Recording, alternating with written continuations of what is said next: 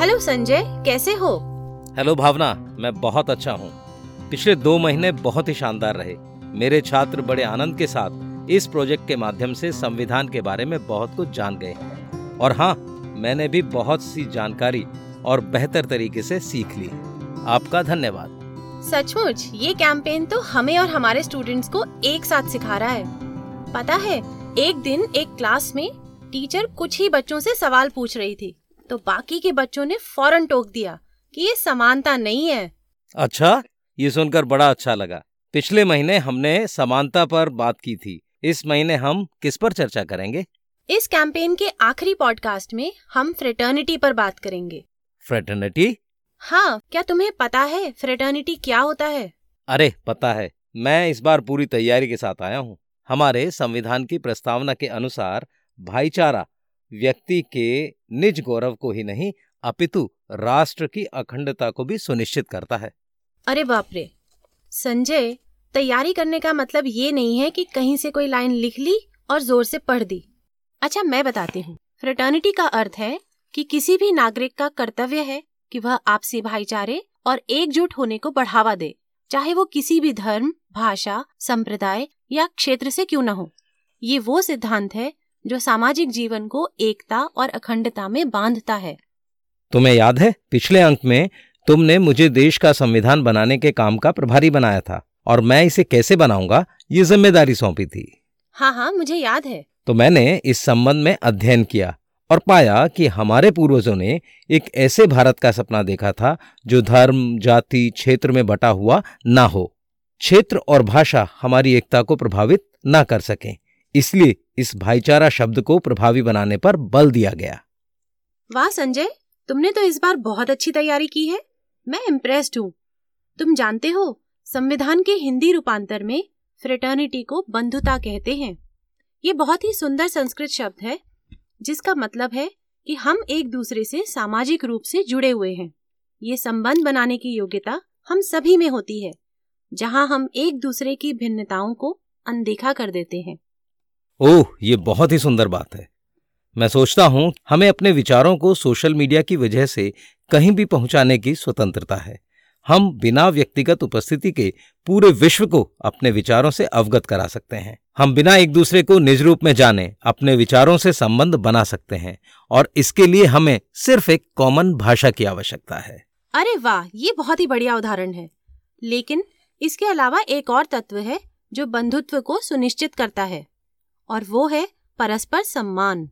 दो व्यक्तियों के बीच बातचीत तब तक उपयोगी नहीं होगी, जब तक कि वे एक दूसरे का सम्मान न करते हों। लेकिन दोनों को एक दूसरे का सम्मान करने के लिए इस बात का ध्यान रखना ज़रूरी है कि वे कौन है। इसका ये अर्थ बिल्कुल भी नहीं है कि हम उसके धर्म, जाति, भाषा, सामाजिक स्तर या लिंग को अनदेखा कर दें, बल्कि इसका अर्थ ये है कि हम इन बातों को स्वीकार करें। मुझे समझ नहीं आया। अगर मैं अंतरों को मिटाने का प्रयास कर रहा हूँ तो क्या मैं अच्छी मित्रता के लिए रास्ता नहीं बना रहा हूँ? नहीं, तुम्हें अंतर या भिन्नताओं को मिटाने की ज़रूरत नहीं है, बल्कि उन्हें स्वीकार करना है। यही तो है बंधुता। तुम दूसरे लोगों से उनकी भिन्नताओं के बारे में बात करो। उन्हें स्वीकार करो जैसे वे हैं। इसी से दोस्ती बनी रहती है। और यही तरीका है दूसरे व्यक्ति के सम्मान करने का। चलो, ये भी एक अच्छा बिंदु है। Common language and mutual respect फिर तो मेरे पास भी एक और पॉइंट है, इसमें ऐड करने को। एम्पैथी एम्पैथी अर्थात समानुभूति।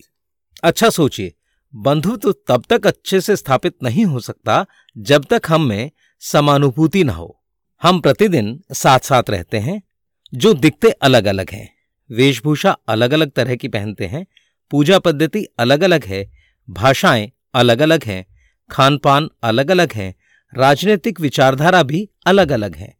लेकिन सबके सपने लगभग एक से हैं। आशाएँ एक सी हैं। सुख, दुख, गुस्सा, प्यार, हार और जीत समान हैं। तो क्यों ना हम इसे साथ मिलकर करें? यही तो है बंधुत्व फ्रेटर्निटी क्या बात है। बहुत ही खूबसूरत ख्याल। संजय, आप हमेशा कहते हो कि उदाहरण से बहुत अच्छा समझ में आता है। तो क्या इस बार आप कोई उदाहरण दे सकते हो? हाँ हाँ क्यों नहीं? तुम जानती हो मेरा एक असम से दोस्त दिल्ली आया। एक वर्ष पहले जब मैं असम गया था तब मेरी उनसे मुलाकात हुई। उसके बाद मैं और वो इंटरनेट के माध्यम से आपस में जुड़े रहे। अब जब मेरा मित्र यहाँ आया तो उसे कल्चर शॉक लगा। Culture shock? मतलब? हाँ कल्चर शॉक क्योंकि उसका शहर डिब्रूगढ़ दिल्ली से बहुत अलग है। दिल्ली एक मल्टीकल्चरल सिटी है और यहाँ ज़िंदगी की रफ्तार बहुत तेज है जबकि वहाँ ऐसा नहीं है। उसे यहाँ एडजस्ट होने में बड़ी परेशानी आई लेकिन मैं अब प्रसन्नता के साथ कह सकता हूँ कि वह भी यहाँ कंफर्टेबल है क्योंकि हम सब बंधुत्व के माध्यम से जुड़े हुए हैं। तो क्या तुम्हारे दोस्तों को उसे अपनाने में कोई दिक्कत हुई? हाँ शुरू में बड़ी दिक्कतें आई। दरअसल वह परंपरागत मांसाहार का इस्तेमाल अपने भोजन में करता है, जो हमारे लिए संभव नहीं। इसलिए जब भी वह अपने उस भोजन की चर्चा बहुत ही प्रसन्नता के साथ करता था तो हमारे दिल्ली के दोस्त असहज हो जाते थे। लेकिन धीरे धीरे साथ रहने से हमने उसे उसकी इस खाद्य आदत के साथ स्वीकार कर लिया। और हाँ, एक दिन उसे लेकर हम मजनू का टीला एक तिब्बती होटल में गए।